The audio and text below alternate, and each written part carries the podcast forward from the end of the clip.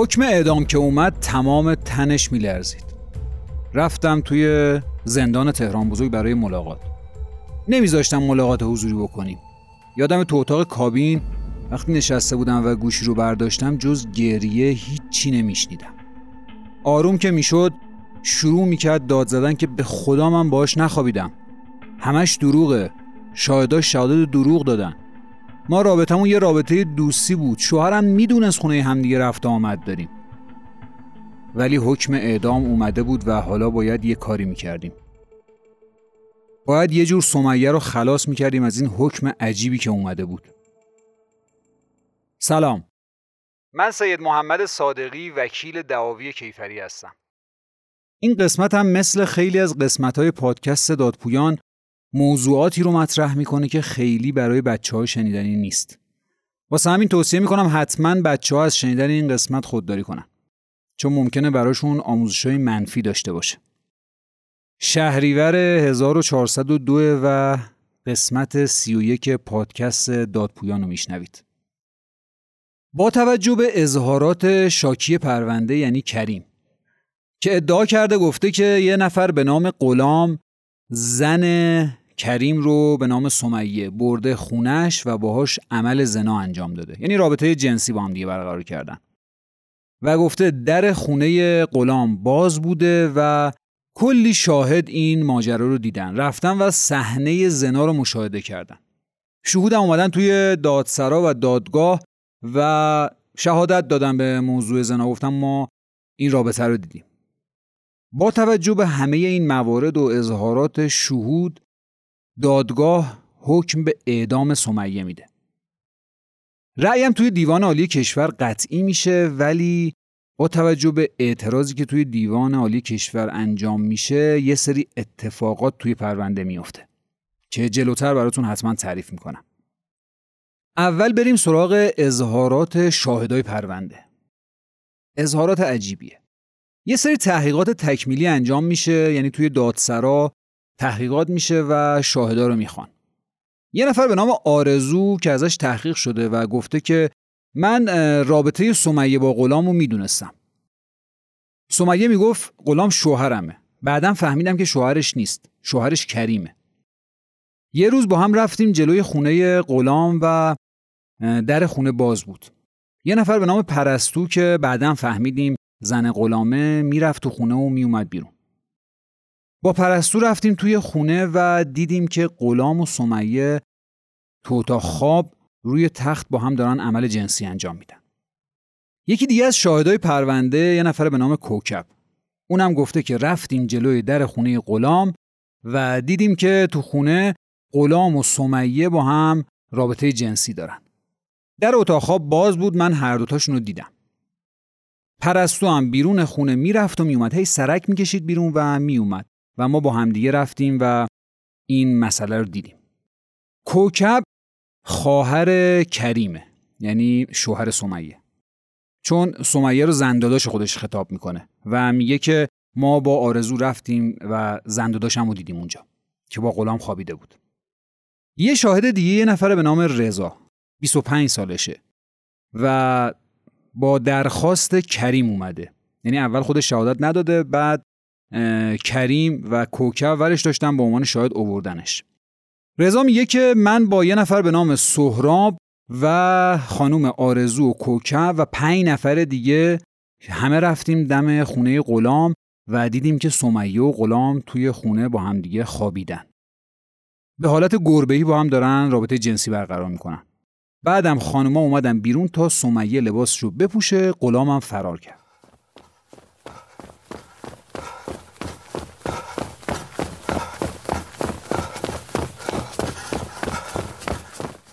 سهراب شاهد دیگه پرونده است.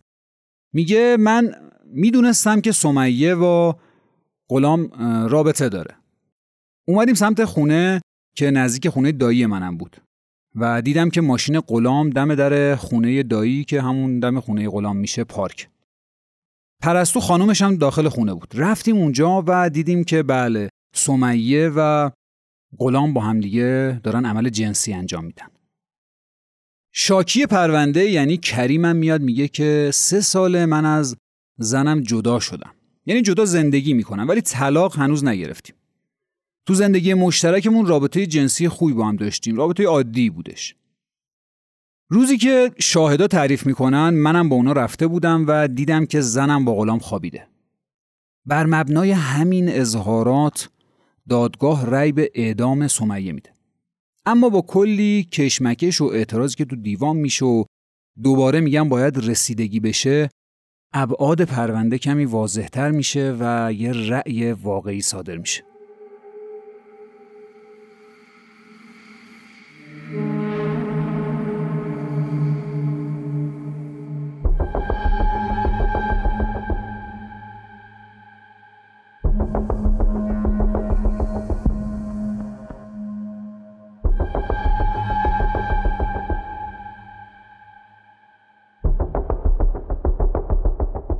با بررسی و کارشناسی های هوشمندانه که هم بازپرس پرونده و هم کاراگاه ها انجام میدن که می‌دونیم هم خیلی حرفه‌ای و راحت می‌تونن اظهارات درست و از زیر زبون متهم یا شاکی و شاهد پرونده بکشن بیرون دوباره از شاهدا تحقیق می‌کنن. تو اظهارات جدیدی که اونا میدن یه سری حرفای ضد و نقیز در میاد که معلوم میشه اصلا حرفایی که زدن همش دروغ بوده و اصلا به واقعیت هم نزدیک نیست. متهم پرونده یعنی غلامم توی دفاع از خودش میگه که اصلا ادعای شاکی رو قبول ندارم. حرفایی که می‌زنه برای اینکه از من باج بگیره. شهود پروندهم دروغ میگن اصلا کسی چیزی ندیده. وکیل متهمم توی دفاعیاتش میگه که شهود همه رابطه فامیلی با شاکی دارن. اصلا شهادتشون قابل قبول نیست اعتباری بهش نیست. البته اعتبار داره ولی ضعیفه. اگه تو پرونده شاهد پرونده رابطه حالا خانوادگی فامیلی یا هر چیزی با شاکی یا متهم پرونده داشته باشه شهادت رو ضعیف می‌کنه. سمیه متهم دیگه پروندم تو دفاع از خودش میگه اصلا من این حرفا رو قبول ندارم. مگه میشه کسی بخواد با این نفر رابطه جنسی برقرار کنه در رو باز بذاره که هر کسی خواست بیاد و بره هر غریبه وارد خونه بشه؟ من با غلام رابطه داشتم رابطه دوستی داشتیم با هم می‌رفتیم میومدیم ولی کسی ما رو در حال رابطه جنسی نیده. اگه دیده چرا ما رو نگرفتن؟ چرا زنگ نزدن پلیس گزارش تهیه بکنن؟ سمیه میگه کلا شوهرم کریم آدم مشکوکیه. سالها قبلم که هم به من شک داشت هم به آدمای اطرافم یه میکروفون کوچیک رو سوتین من نصب کرده بود تا هر جایی که میرم ضبط بشه. ببینه چه خبره. این فایل صوتی رو هم دارم. و فایل صوتی رو هم به دادگاه ارائه میده و بررسی میشه. سمیه تو دفاع از خودش میگه شهود با من مشکل دارن. خصوصا خواهر شوهرم یعنی کوکب. هر جور شده می‌خواد منو اذیت کنه. چرا چهار نفر وارد صحنه میشن ولی کاری نمی‌کنن؟ میگه من با شوهرم مشکل جنسی داشتم. مواد مصرف می‌کرد. مشکلمون هم از چهار سال قبل شروع میشه. پیامک های گوشی منو ببینید. مشخص میشه که ما چقدر با همدیگه اختلاف داشتیم. با همه این صحبت ها و فایل صوتی که سمیه میاره و معلوم میشه که رابطش با غلام چه رابطه ای بوده و رابطش با پرستو زن غلام چه رابطه ای بوده و متن پیامک بررسی میشه و قرائنی که نشون میده که سمیه تو خونه غلام می‌رفته و میومده. نهایتا معلوم میشه که رابطه جنسی با همدیگه ممکنه نداشته باشن. یعنی حداقل احراز نمیشه برای دادگاه ولی رابطه نامشروع بین غلام و سمیه برای دادگاه احراز میشه. و هم غلام و هم سمیه به تحمل پنجاه ضربه شلاق محکوم میشه در مورد پرستو هم حرف دادگاه اینه که معاونت در این رابطه نامشروع داشته و باعث ارتباط بین اینا شده. البته خود پرستو انکار می‌کنه و میگه من هیچ ربطی به این ماجرا ندارم. اصلا مگه میشه یه خانومی راضی بشه که همسرش با یه زن دیگه رابطه داشته باشه؟ و این خیلی چیز عجیبیه. واسه همین دادگاه این معاونت در جرم رابطه نامشروع رو برای پرستو ثابت نمی‌کنه و تبرئش می‌کنه. بعد اینکه این رأی برایت صادر میشه شاکی پرونده یعنی کریم شکایت می‌کنه و اعتراض می‌کنه به این رأیی که صادر شده و پرونده میره به دادگاه برای رسیدگی مجدد. کریم تو اعتراضی که به رأی می‌کنه اعلام می‌کنه میگه من رابطه غلام و سمیه رو می‌دونم اینا با هم دیگه رابطه داشتن. یه سری شهودم اینو دیدن و دوباره همون حرفا رو تکرار می‌کنه. ولی میگه هیچ صورت جلسه ای از حضور مامورای کلانتری و اینا وجود نداره. و همین میشه استدلالی برای دادگاه که میگه مگه میشه یه چنین موضوعی اتفاق بیفته. تو ببینی زن داره رابطه جنسی برقرار می‌کنه ولی زنگ نزنی پلیس. یا چه می‌دونم یه اقدامی نکنی که معلوم باشه که شما اونجا بودید. یا حتی همسایه ها نیان اونجا به عنوان مطلع شهادت بدن بگن ما می‌دونستیم و دیدیم. چرا همه شاهدای تو فامیل تو هستن؟ یه دلیل دیگه دادگاه اینه که میگه کریم توی جلسه اولی که اومد و شکایت کرد اصلا حرفی از شاهد نبود. ولی تو جلسات بعدی داره یه سری شاهد و یه دو جین شاهد رو میریزه تو پرونده میگه همه اینا اون روز بودن. این خیلی عجیبه. اون فایل صوتی هم که توی پرونده وجود داره هیچ چیزیش دلالت بر این نمی‌کنه که زنا اتفاق افتاده باشه رابطه جنسی بوده. فقط اینه که معلوم میشه غلام با سمیه یه سری ارتباطات داشته و دلالت بر جرم زنا نمی‌کنه. با همه این اوصاف پرونده توی دیوان عالی کشور رسیدگی میشه. نکته ای که از هم شاکی اعتراض کرده به پرونده که ثابت کنه که زناست هم متهمین پرونده اعتراض کردن که بگن رابطه نامشروع هم نبوده و بتونن تبرئه بشن. دادگاه رسیدگی می‌کنه و حکم براعت هر سه تا متهم میده. جذابیت پرونده برای من همینه. اینکه پرونده بارها و بارها بهش اعتراض میشه و این کشمکش های حقوقی که توی پرونده اتفاق میفته برای حداقل من وکیل خیلی جذابه. حکم اعدامی صادر میشه برمیگرده تبدیل میشه به رابطه نامشروع و بعد اون هم میره دیوان عالی کشور و تبدیل میشه به حکم براعت. استدلالای دادگاه در مورد بحث رابطه جنسی کاملا درسته. که این جرم اتفاق نیفتاده. میگه دادگاه خودش توی رأیش اشاره می‌کنه. میگه مگه میشه در مرعا و منظر دیگران کسی رابطه جنسی با یه نفر برقرار کنه. میگه اصولا مرتکبین این جرائم توی خفا و پنهانی مرتکب چنین جرائمی میشن. اظهارات شهودم منطبق با همین موضوع نیست. یعنی چون کسی اصلا توی وسط خیابون رابطه جنسی برقرار نمی‌کنه پس شاهدایی هم که اومدن این حرفو زدن دارن دروغ میگن. زد و نقیز هم از حرفهای شاهد تو پرونده دیگه. واسه همین میگه این رابطه احراز نمیشه. در مورد پرستو هم همین استدلالو می‌کنه. میگه اصولا اینجوری نیست که یه زنی راضی بشه که شوهرش با یه نفر دیگه رابطه داشته باشه. البته استدلال استدلال درستی است ولی در واقعیت یه ذره قابل اغماز این مسئله. اون چیزی که از محتویات این پرونده برمیاد و اون فایل صوتی که بین سمیه و پرستو و حالا اینها بوده نشون میده که غلام با سمیه رابطه داشته. واسه همین پرونده دوباره به شعبه همارز دیوان عالی کشور فرستاده میشه تا دوباره رسیدگی بشه. چون تبرئه شدن این آدما چیز عجیبیه. دادستان نسبت به این موضوع اعتراض می‌کنه پرونده میره در شعبه دیگه دوباره رسیدگی میشه. و نهایتا رابطه نامشروع دوباره احراز میشه برای دادگاه و حکم به همون پنجاه ضربه شلاق میدن و رأی رو تایید می‌کنن. این پرونده یه بار دیگه هم بهش اعتراض میشه و فرجام خواهی میشه و میره دادگاه دیوان عالی کشور. در شعبه دیگه در مورد همین رابطه نامشروعه رسیدگی میشه ولی نهایتا که سرتونم درد نیارم خیلی حکم شلاق تایید میشه و رابطه نامشروع ثابت میشه برای دادگاه. تو خیلی از پرونده ها شما ممکنه یه طرف داستان رو بشنوید. مثلا اظهارات شاکی و صحبتاش و شاهداش و یا طرف مقابل یعنی متهم پرونده رو. ولی همه داستان رو ندونید. تو این پادکست من می‌خوام یه پرانتزی باز کنم و مثل یه وجدان بیدار و یه زمیر ناخودآگاه واقعیت داستان سمیه و پرستو رو برای شما تعریف کنم. شاید ابعاد جدیدی براتون روشن بشه. تو خیلی از پرونده هایی که ما داریم به خاطر همین که ما نمی‌دونیم پشت اون داستان چیه واقعیت داستان کشف نمیشه. یه سری اظهارات میشنویم که شاید 80 درصد واقعیت باشه شاید هم کمتر. تو خیلی از ماجراها ما دیدیم که طرف اصلا نباید محکوم می شده ولی متاسفانه محکومیت های شدیدی گرفته مثل حبس های طویل یا اعدام.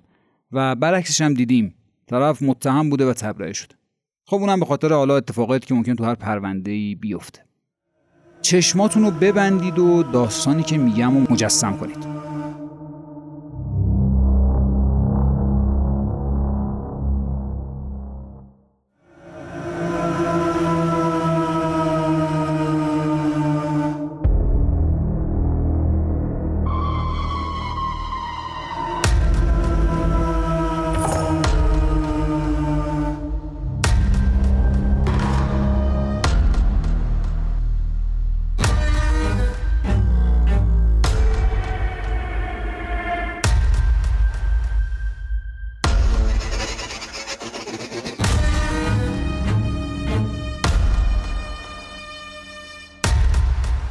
میریم به کوچه پس کوچه های پایین شهر تهران سمت شهر ری. محلهایی که توش پر کوچه های تنگ و تونگ و داغونه و خونه های قدیمی وجود داره که همین الان دارن میریزن. یه سری بچه دارن وسط کوچه بازی می‌کنن و یه دوچرخه قدیمی که یه پیرمردی سوارشه داره رکاب می‌زنه و صدای زنگش میاد. از وسط بچههایی که دارن گل کوچیک بازی می‌کنن رد میشه و یه سری زنم اون اطراف نشستن و دارن سبزی پاک می‌کنن. دهه سی و چهل شهر تهران و همین الان هم خیلی از جاهای کشور ممکنه اینجوری محله هایی داشته باشه. توی چنین جایی ممکنه آدما به خاطر شرایط سخت زندگی هر کاری انجام بدن و برای اینکه خودشون رو بالا بکشن و یا حداقل امکانات اولیه زندگیشون رو بخوان فراهم کنن دست به هر کاری بزنن و مرزای اخلاق رو زیر پا بذارن. جایی که میگن فقر فحشا میاره همینجاست. امیدوارم واقعا کسی توی چنین موقعیتهایی گیر نکنه. بریم سراغ داستان خودمون. سمیه داستان ما تو همین حاشیه شهر و توی خانواده پر جمعیت و شلوغ پلوغ به دنیا میاد. از اون خانواده هایی که موقعی که سفره میندازن اگه یه ذره دیر برسی هیچی بهت نمی‌رسه. و باید تا صبح گشنه بخوابی. وقتی از پدرشون سوال می‌کنی که چند تا بچه داری میگه والا نمی‌دونم یه چهار پنج تایی فکر می‌کنم دارم شادم بیشتر شادم کمتر. بچت چند سالشه؟ چه مدرسه ای درس می‌خونه؟ میگه نمی‌دونم. دقیق خبر ندارم. 16 17 سالشه یا هر چیز دیگه ای سمیه توی چنین خانواده به دنیا میاد. و وقتی که داره توی رویای بچگیشو با عروسک دستساز پاره که مال خواهرای بزرگترش بوده بازی می‌کنه و برای خودش رویا بافی و خاله بازی می‌کنه. پدر مادرشون رو تو سن 14 سالگی شوهرش میدن. می‌خوان یه جورایی نونخور کمتری داشته باشن. میگن هر کسی اومد بچه رو بهش بدیم بره. اصلا براشون مهم نیست که آینده این بچه چی میشه. وقتی سمیه این ماجرا رو می‌فهمه داشته از ترس سکته می‌کرده. خلاصه با کتک شوهرش میدن و اونم با گریه و زاری میره خونه شوهر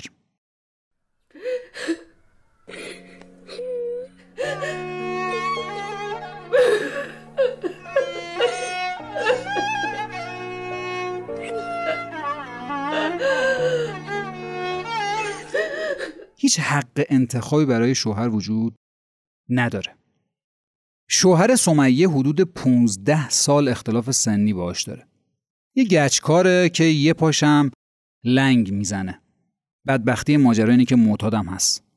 تصورش هم سخته که ببینیم سمیه چی کشیده تو این چندین و چند سال زندگی مشترکش و چی سرش اومده. خیانتی که والدین به بچه هاشون می‌کنن و بدون فکر بچه هاشون رو میفرستن خونه شوهر یا چه می‌دونم از این کارهایی که انجام میدن تا از شرشون خلاص بشن دست به دست هم میده و یه معضلات جبران ناپذیر رو برای هر آدمی تحمیل می‌کنه شما توقع دارید که سمیه چجوری بار بیاد؟ سمیه تو سن 16 سالگی باردار میشه و اولین بچهش به دنیا میاد. بعد از اونم چند سال بعدش بچه دومش. چند سالی که میگذره اعتیاد کریم شوهر سمیه بیشتر میشه و تمایلات جنسیش هم از بین میره. دیگه کارم نمی‌کنه خرجی هم نمیده و اینجاست که زنگ خطر زندگی سمیه به صدا در میاد. وقتی از پرونده شخصیت توی دادگاه ها صحبت می‌کنیم یعنی همین. این پرونده شخصیتی که ما خودمون از سمیه به دست آوردیم. متاسفانه دادسراها و دادگاه های ما هیچ وقت دنبالش نمیرن. اگه قاضی بدونه و بررسی بکنه ببینه که طرف توی چه شرایطی به دنیا اومده زندگی کرده و بزرگ شده شاید جور دیگه ای رأی بده. سمیه یه دوست دیگه ای هم تو محله خودشون داره به اسم پرستو. پرستو هم از یه خانواده فقیره و یه شوهری داره به نام غلام که خیلی هم تو بند مسائل اخلاقی نبوده. پرستو برای غلام خانمایی رو جور می‌کرده که شوهرش با اونا همخوابی کنن. براش هم خیلی مهم نبود. البته خود پرستو میگه که من از شوهرم حساب میبردم. این کار رو یه جور وظیفه خودم می‌دونستم. خودم هم با مردای دیگه میخوابیدم. با سمیه رفیق بوده و به سمیه پیشنهاد صندوق و وامای خونگی میده و به این بهانه پای سمیه رو تو این داستانا باز می‌کنه. با هم می‌رفتن خونه مردای دیگه به بهانه صندوق و وام گرفتن و روزگار گذروندن. هم دنبال کسب درآمد بودن و هم فروکش کردن نیاز جنسیشون. پرستو برای شوهرش موقعیت جور می‌کرده که سمیه بره و بیاد و با شوهرش ارتباط برقرار می‌کرده. خلاصه هم پرستو راضی بوده هم سمیه و هم غلام. جایی که مرز اخلاق زیر سوال میره. تا اینکه شوهر سمیه متوجه رفت و آمدهای مشکوک سمیه به خونه غلام میشه و طرح شکایت می‌کنه. تو پرانتز بگم که کریم شوهر سمیه یه دادخواست حقوقی طلاقم به جریان میندازه. از یه طرفی تو دادگاه کیفری دنبال اثبات زنای سمیه است و شاهدای دروغی جور می‌کنه و از طرفی تو دادگاه خانواده میگه که من زنم و دوست دارم زندگیمو دوست دارم. یه جور داره وقت می‌خره که تو دادگاه کیفری رأی به زنای سمیه صادر بشه و شاید بتونه مهریه رو نده. و اینکه توی دادگاه خانواده بتونه رأی بهتری بگیره و مهریه رو پرداخت نکنه. البته قافل از اینکه اگه زنای زن هم محرز بشه و معلوم بشه که زن خیانت کرده در هر صورت مرد باید مهریه زن رو بده. ربطی نداره. کریم توی دادگاه خانواده میگه سمیه نرو. و تو دادگاه کیفری به دنبال اعدامشه و نپرداختن مهریه و تو دلش میگه سمیه برو. برو به جهنم. حالا سمیه ما که یه دختر بچه مظلوم بود و کاری به کاری کسی نداشت و تو دوران کودکیش خاله بازی می‌کرد به این سرنوشت عجیب دچار شده و رنگ دادگاه و دادسرا و زندان رو به وضوح دیده. ترسش از همه چی ریخته و باید منتظر این باشیم که تو جراید چند وقت دیگه توی روزنامه ها بنویسن که آدمی به نام سمیه چه کارایی کرده. شاید بگید چرا؟ علتش اینه که بعد از اینکه سمیه شلاقش رو می‌خوره و یه مدتی میگذره به هم زنگ می‌زنه و میگه که میشه وکالت منو تو چند تا پرونده دیگه بگیری. میگم چه پرونده هایی میگه پرونده ضرب و جرح و درگیری و نزاع و دیه و این چیزا. اگه قبول می‌کنی بگو پولش هم بعدا میدم. خلاصه سمیه برای خودش قلدر و بزن بهادری شده و با یه سری افرادی سر می‌کنه که ما بهشون میگیم شرخر یا شاید هم خیلی عجیب تر می‌بینید پدر و مادر چقدر می‌تونن تو سرنوشت بچه هاشون سعیم باشن. امیدوارم اینجور نگاه های غلط که ما طرف رو شوهر بدیم که یه نونخور کمتری باشه و این داستان ها تموم بشه. کم شده و امیدوارم که هیچ وقت دیگه نباشه. ما توی بعضی از پرونده ها هنوز می‌بینیم این تفکرات غلط خانواده ها و این رفتارها و این پرونده های شخصیتی که بچه ها به خاطر رفتارهای پدر مادرشون از اون آدم مظلوم و سربزیر شدن یک حیولای عجیب و غریب. امیدوارم والدین آگاهی و آینده نگری بیشتری نسبت به تربیت بچه هاشون داشته باشن.